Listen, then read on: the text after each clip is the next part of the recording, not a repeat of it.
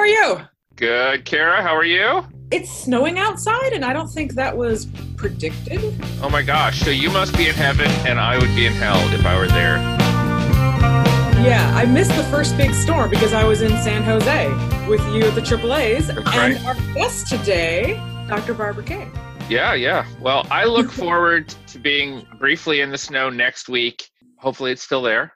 I think your husky looks more forward than you do, honestly. Yeah, yeah. Except by the time this airs, everyone will be going like, "What?" But all the no, it'll be February, right? So it'll be fine. So Yes. yeah, um, our guest, our guest, we had the opportunity uh, to hear give a talk at the recent American Anthropological Association biological anthropology section meeting. She was our distinguished lecturer, and so the Sausage of Science is super jazzed to welcome Dr. Barbara King. Barbara, let me give a quick introduction of of all your many many amazing things. But how are you? Oh, very well. We're also digging out of unexpected snow in Virginia. It's mostly gone, but we had in our area quite an unexpected snowfall over the weekend, and all various species are still coping. So we're good. That's right. You guys don't get much snow. You get a lot more than we do here in Alabama. Uh, people in Alabama run around like Chicken Little when we get as much as like a half an inch. But then again, we have no infrastructure to address it. So fair is fair. But yeah, you guys got quite a bit there. Yeah, North Carolina got slammed too. And again, all these places without infrastructure just shut down. It's crazy. So most of our listeners are probably already familiar with Barbara, but just for those who are are waking up to the world of science writing and the internet, Dr. King is professor emerita from the Department of Anthro at William and Mary, and she is the author of several books, including the Information Continuum Evolution of Social Information Transfer in Monkeys, Apes, and Hominids, The Dynamic Dance, Non Vocal Communication in African Great Apes, Evolving God, a provocative view on the origins of race. It's recently been reissued, and we'll be talking a little bit about that book today. Being with Animals, Why We Are Obsessed with the Furry, Scaly, Feathered Creatures Who Populate Our World, How Animals Grieve, and Personalities on the Plate, the Lives and Minds of Animals We Eat. And I have to admit, I didn't realize you had so many, and I seriously need to catch up because I've also been following Barbara your blogging for I'm blanking out. National Public Radio for six years, but no longer. Oh, okay. So you aren't doing that. That's what I was thinking. I was like, is that where I've been reading it, NPR? So you're a popular science writer now since you retired in 2015, but you're no longer doing the blog. Okay.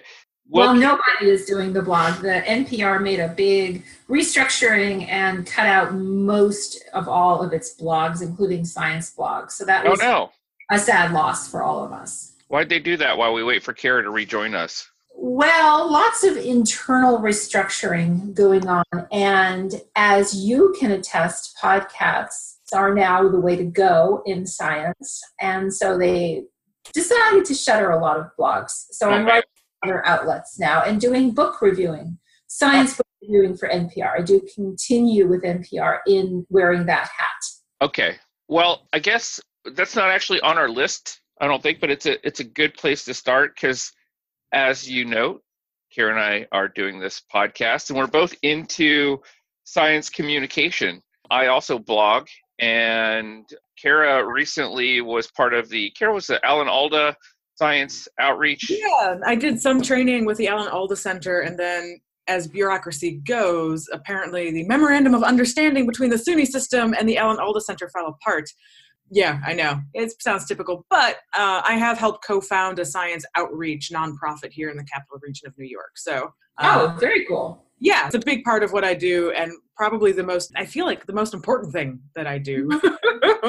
So I'm going to actually ask you this backwards. Um, uh, the questions we, we always start with are origin stories. You've now moved into science writing. So I'm going to ask you backwards. I'm going to ask you how you got into science writing and what that means for you first, and then we'll get to your origin story. So can you tell us a little bit about that? Yes, I always had a very strong desire to write in a broadly appealing way.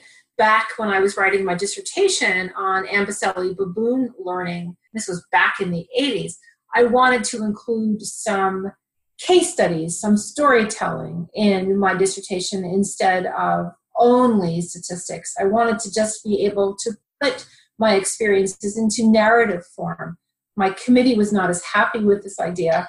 And during the years that I you know, was a graduate student and a young professor, I couldn't really follow this urge. It's changed somewhat now, but at the time, certainly popular science communication was not considered something that would help one's tenure package. Mm. So everyone did all the things I was supposed to do.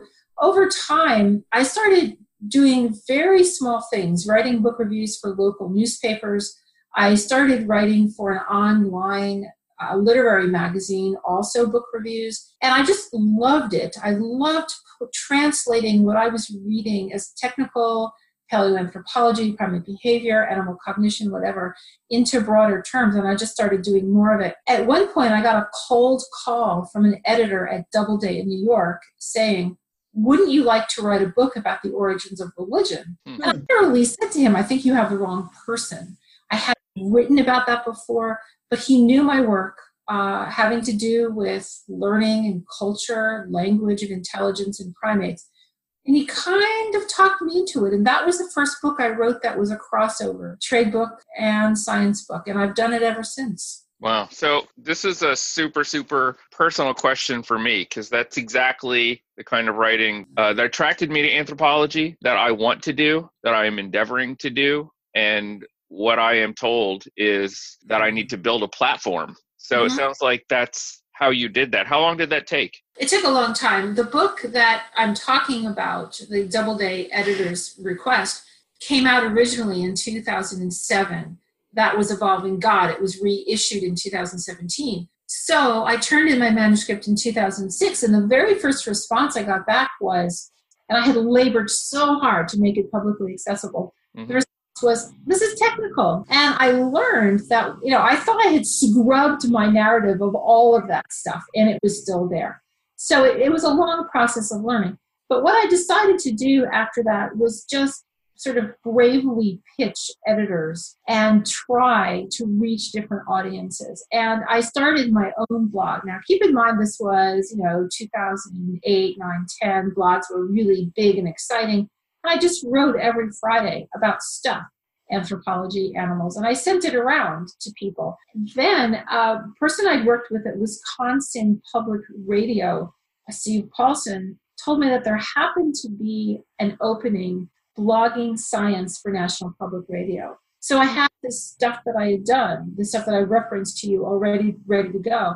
And they tried me out for four weeks, and that turned into a six year gig. As the years went by, I shared my stuff more widely, and Twitter became a more active platform. And I started writing for Scientific American. I wrote for Aeon. It's just snowballed, but it did take a lot of time. It took patience, it took polishing, it took a thick skin for all the rejections that came through. You know, we tell our students all the time that revising is part of writing that being rejected is part of science communication, but then you have to live it, right? Then you have to mind all those times that you're told bad idea, no thanks, try again later, you know. But eventually the successes became somewhat more frequent than the the turned outs. That's really validating. I've had the same response just recently. Like, this is too jargony. I'm like, what? I'd like to ask a follow up question because mm-hmm. you hit on something, two things actually. One, graduate students and two, writing for different audiences. So, this is something that I've been trying to start with my graduate students. Um, that at the beginning of anything that they're writing, they need to put on who is your audience and what is your goal with this piece, whether it be a grant or a publication or an abstract, so on and so forth. And you said that you had been writing for a number of different audiences, and I was wondering if you could take us through the process and perhaps slide in some advice for graduate students and junior faculty on how you actually figure out who that audience is and the level to which you need to write for that particular audience. So, how do you define the audience and figure out mm. how to write to them? Usually, I define the audience in conjunction with an editor so that I'm not doing this entirely by myself. Mm-hmm. To take compare two examples, if I'm writing for Scientific American, and I should make clear I haven't done this a lot, but I've done it multiple times, so it's more than once or twice. I realize that I'm writing for pretty much science literate people and I can reference debates that go on in science if I explain them. I can bring in well known science facts and build on them foundationally and then just check with my editor back and forth. Whereas if I write for National Public Radio, I actually don't assume that same level of science literacy and I do a different level of storytelling by example, really explaining every term. This isn't by any means because I think that NPR readers aren't intelligent, but rather that I shouldn't assume specific anthropological background science literacy in a, in, a, in a certain way. But the relationship with an editor is very important. I have worked with the same editor for years at NPR the same editor for years at the TLS, which is a book review publication out of London. Pretty much same editors at Scientific American. And so it becomes a process of really trusting that you're a team and that you can ask those questions. Is this paragraph what you want? Or is that paragraph what you want? So, in terms of advice, I think that really testing out ahead of time before you write a thousand words or three thousand words you know whoever you've pitched or has pitched to you you know ask some explicit questions so you can nail down the, the style and the tone the other thing i do is i've been married for 30 years to a man who is incredibly curious, intelligent, well read, and interesting, but isn't a scientist. And I read out loud to him. And hmm. he can tell me, and of course, I don't do this when I'm writing books. I can't read him, you know, 70,000 words. But if I am writing a 1,000 to 3,000 word short pieces, I do. And he is really very good at helping me. But, you know, beyond that, hearing it out loud teaches a great deal about my voice. Mm-hmm. That's really great advice. I just recently discovered I have 15 year old boys, and I just recently discovered they're literate enough to start reading the stuff I do for a popular audience. But I should have read it aloud because I don't know what their internal voice sounds like and really to what extent they're paying attention to the reading versus playing Fortnite and wanting to get back to that. So but no, that reading out loud, I've said it before to students, and I think people feel so awkward and embarrassed about it. It's a tough thing to try to get people easy. to you know, once you do it for a while, and once you're doing it in a peer group, particularly. When I was at the AAA meetings in San Jose that you referenced at the start, I attended a really good conversation between anthropologists and journalists, and we had a roundtable. And, and one thing we were talking about is what do you do when you're writing as not only a scientist but an activist? And that is another way in which I really have to think about my audience. Because at a certain point in my career, uh, and I talked about this in San Jose, yes, I'm writing about animals. I'm writing scientifically about animal emotion, about love and grief but I'm also writing about how we as people can interpret that science and act differently with and for animals. So I think a lot about um, in this piece, am I trying to describe science in a report versus in that piece, I'm trying to motivate people, have them perhaps think about animals and our relationship with animals in a different way.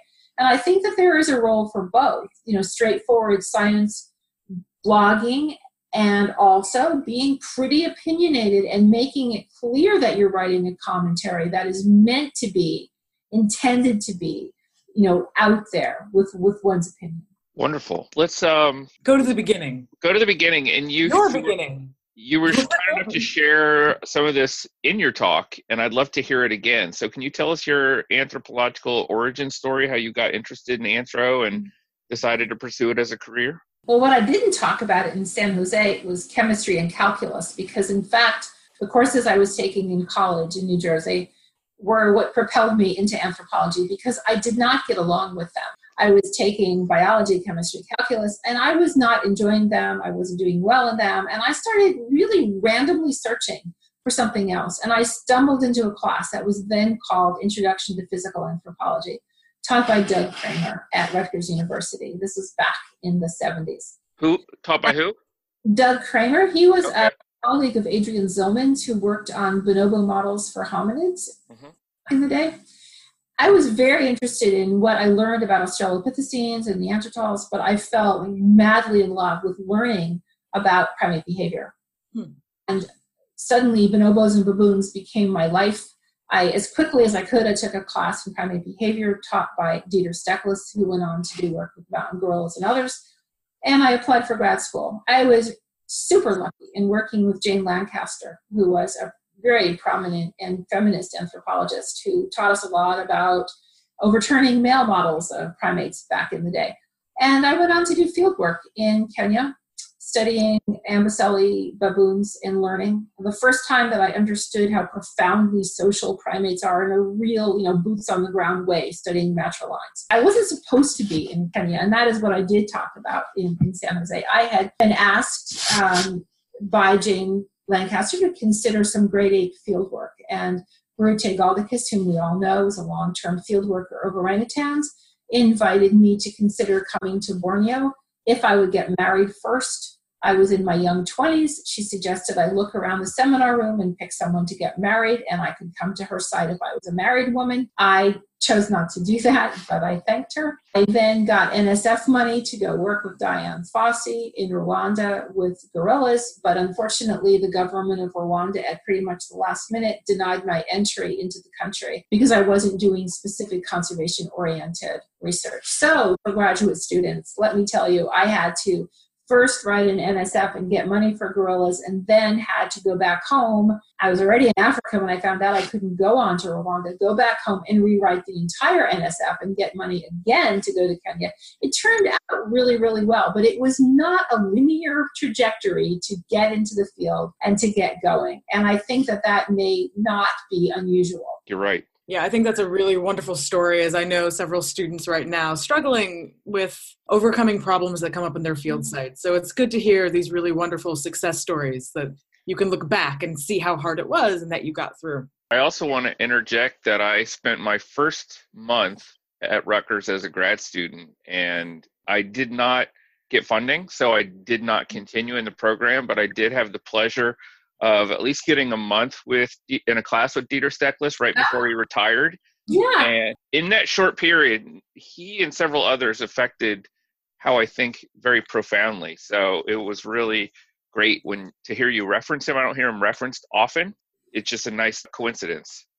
That's great to hear. And you know, he kind of retired like I did, meaning that he's still working. So he and Netzin Steklis are at the University of Arizona mm. teaching fantastic courses on animal human relationships, and they've got a whole program going. So just a plug there. That's great. I didn't know that. I'm, I'm glad to hear that. So you mentioned your book evolving god that you wrote for popular audience in 2007 and that was recently reissued and in that book you you talk about the role of belongingness um, and i have it in quotes here and i have to tell you that i use your articulation of this in my own research. I'd really love to hear you unpack this a little bit. What's the importance of belongingness for human evolution? Well, I think of belongingness as just the fact that we as primates matter to each other profoundly in our groups and our families. So back when I first put this book out in 2007, uh, someone who, who writes for the media called me up and said,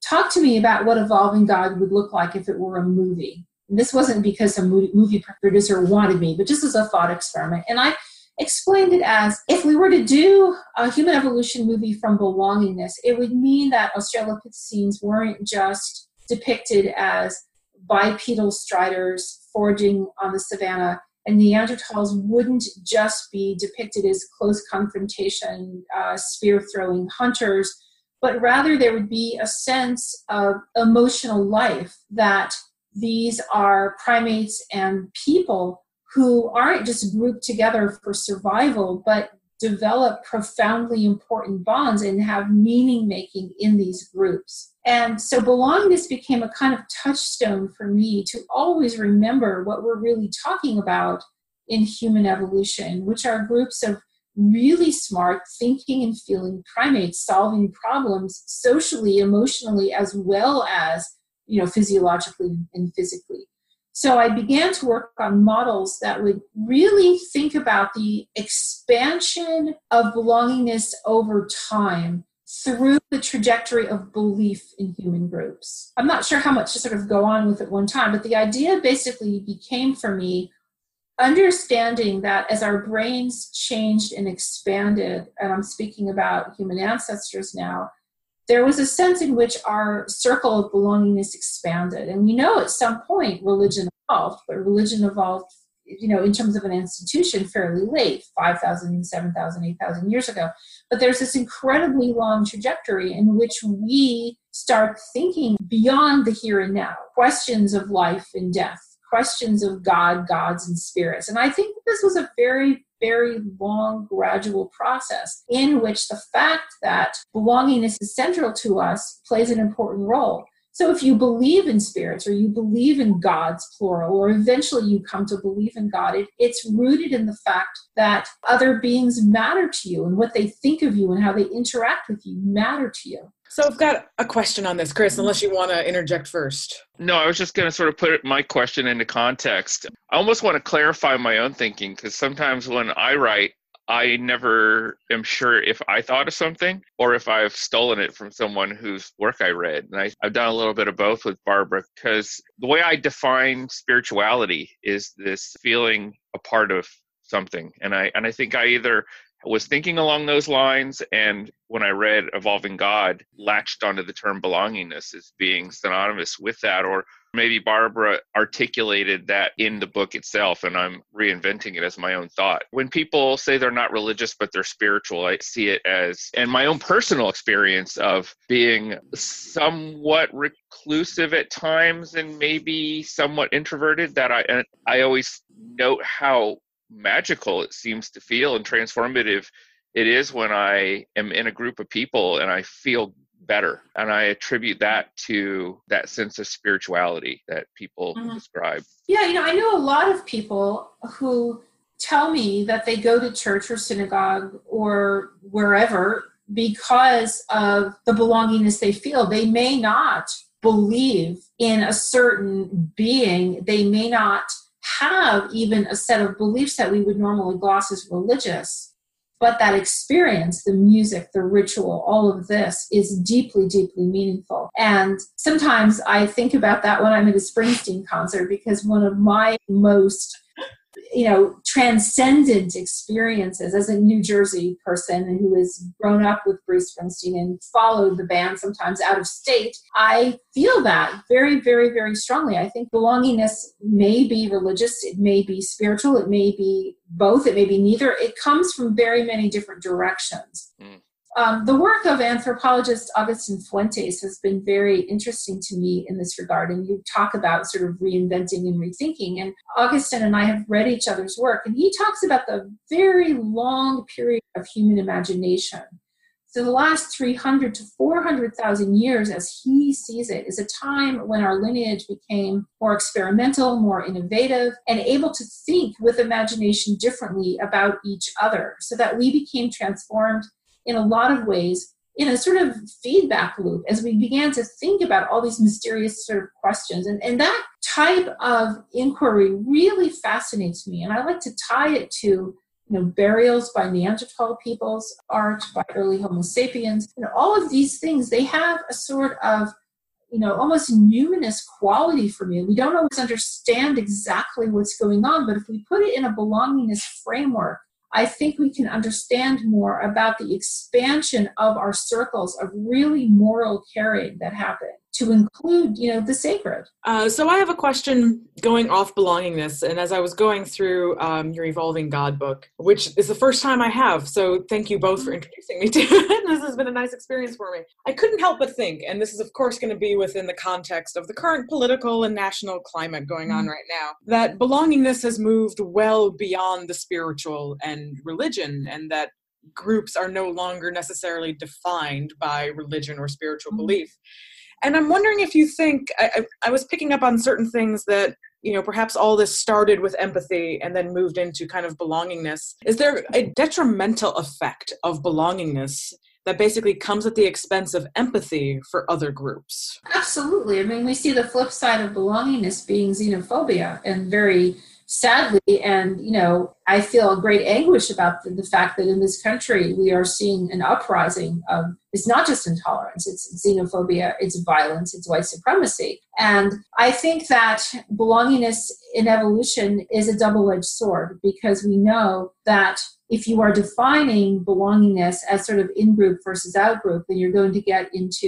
you know a, a lot of these extremely difficult problems that we see now. So yeah, that's something that I think about a lot, and certainly is tied to questions all the time when we talk about whether you know where is religion going? Uh, are there benefits and costs not just evolutionarily but in the present? That's just a huge huge topic. Most of my work as i think you know is actually not with humans not with human groups and not with hominid groups but with other animals.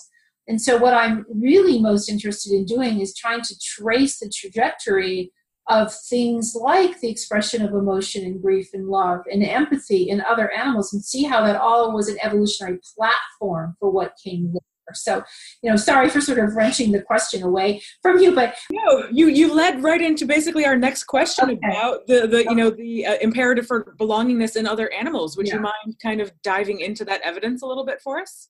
Yeah, I think that the basis of what I'm doing is to try to suggest that, like language evolved and technology evolved, that belongingness and religion had a long evolutionary history. And for the last six years, what I've really been working on most is understanding the scope of grief in non human animals. And you referenced my 2013 book, and I'm also doing uh, updates in various magazine articles, and I'm doing a lot of public speaking on animal grief. So not related to religion right away, but just simply to say that the evidence for social animals who lose someone, a partner, a family member, a friend, grieving is increasing by the year. We knew that elephants mourn, chimpanzees mourn, cetaceans mourn, but there are so many other animals now that we're finding out uh, have evidence for this. And I'm trying to use a fairly rigorous scientific definition, suggesting that we have to know what a survivor does before and after a death, so that somebody may socially withdraw or sleep and eat very differently after a death and show through very visible behavior evidence of emotion. I'm not trying to read animals' minds or impute anthropomorphically to them, but rather use the visible behavior of their mourning after a death to describe what could be going on. And the more that we understand that so many animals that we share the earth with are thinking and feeling animals, the better are we to understand the scope of belongingness in the world and how to use it in our evolutionary models. It's one of the reasons why I, I teach primatology, even though I don't actually study primates personally. I study humans, so sort of the opposite track. I mm-hmm. always yeah. bring primatology into the work that I do and into the teaching. And when I was re skimming evolving god for this interview it reinforced how much it, it sounds like you've written on several different topics but you haven't you've been writing about animal emotions for a long long time and i was reminded that you were the first person i have seen who has written that young apes seem to actually teach their young and i was wondering if you could speak to this because i i'm not sure if i'm just as a non-primatologist not well read enough or if others haven't articulated this but my understanding was that most scholars seem to suggest apes simply learn by watching and aren't actively teaching.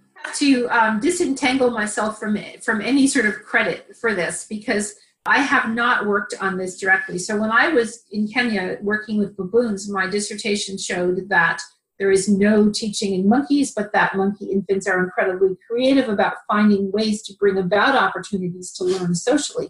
So I did a lot of reading about teaching. And I do say in various books that there is some evidence for teaching in apes, but it is certainly not my evidence. So I think that it's fairly well accepted now that there is teaching in non human animals in certain case studies. I think that probably it would be fair to say we've moved on from it being a sort of binary humans teach and, and, and animals don't.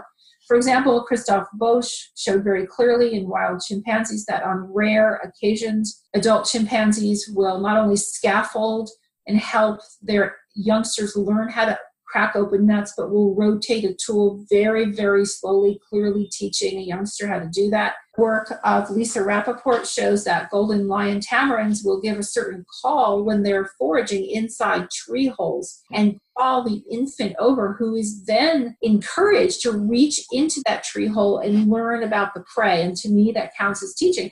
There's wonderful work. I don't know if you know this, but meerkats teach There are two scholars, Thornton and McAuliffe, who show that adults bring first dead prey, then injured prey, then intact prey to meerkat kits according to their developmental stage. All of these things seem to me to meet the definition of teaching.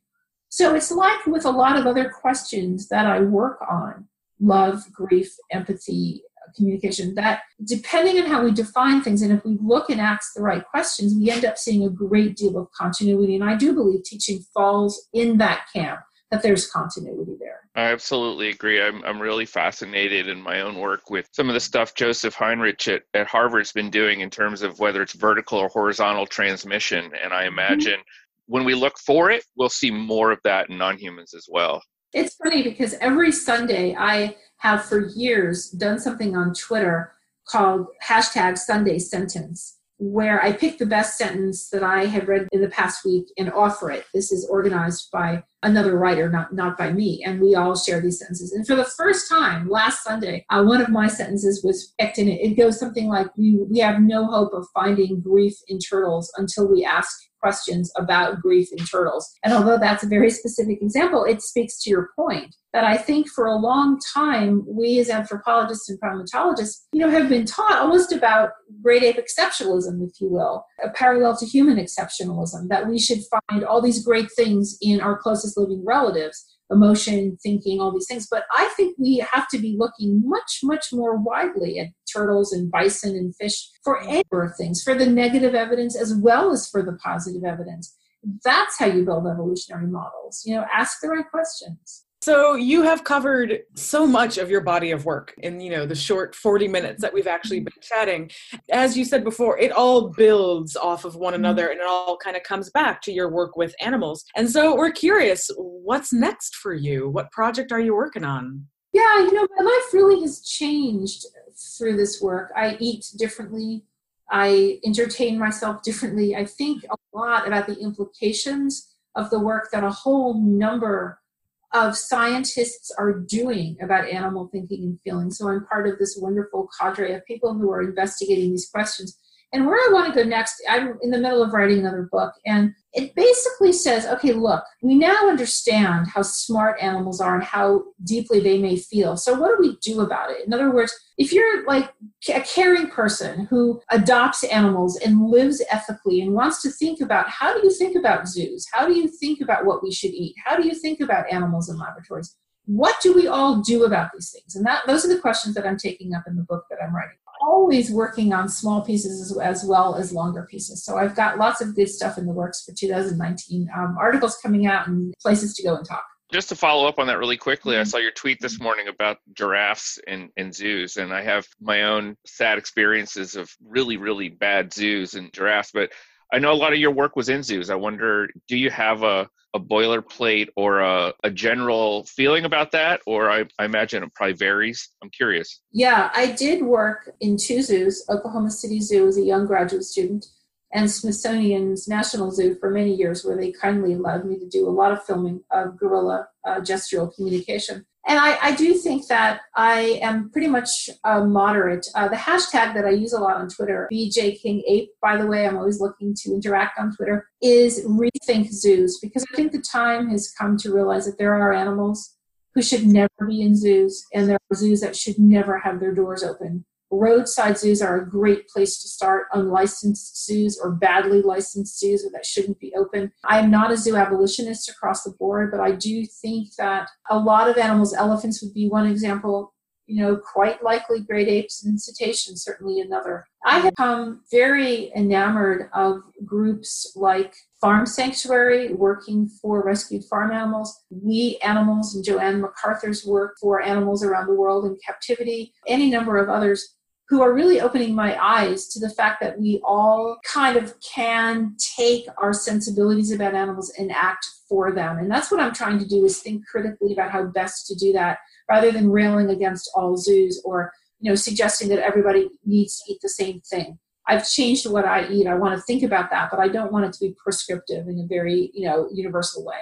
Makes perfect sense to me. So, in terms of you, then, our sort of wrap up question, uh, we think it's important that people are moderate and have balance in their life. What do you do to maintain happy balance in your life? What do you do for fun, etc.? One thing I did for fun was I left academia, but that's probably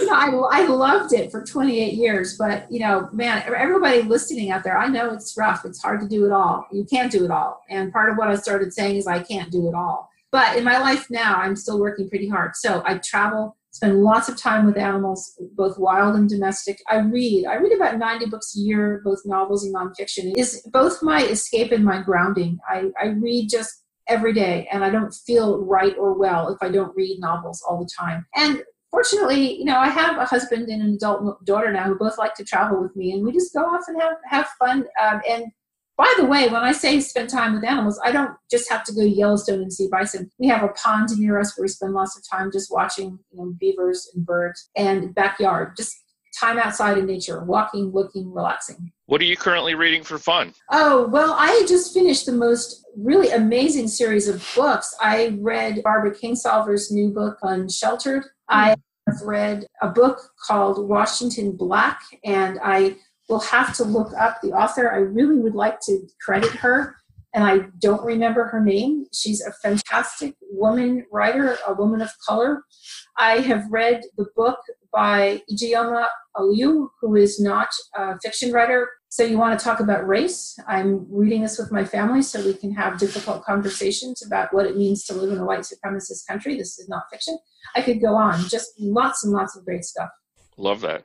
This is great. Well, Barbara, thank you so much for being on the Sausage of Science today. This was a really wonderful conversation. Thank you. I enjoyed it greatly, and I will be very much looking forward to hearing it into all the other podcasts coming up soon. So, thank you. Barbara gave us her Twitter. Yeah, yeah maybe say that one more time for us. Yes, BJ King Ape. B J K I N G A P E. And I'm Chris. You can find me at Chris underscore LY. And I'm Cara. You can find me at Cara Ocobock. You should definitely subscribe to this podcast, like it, rate it, and share it with your friends. All right. Thank you, everyone. Talk to you next time.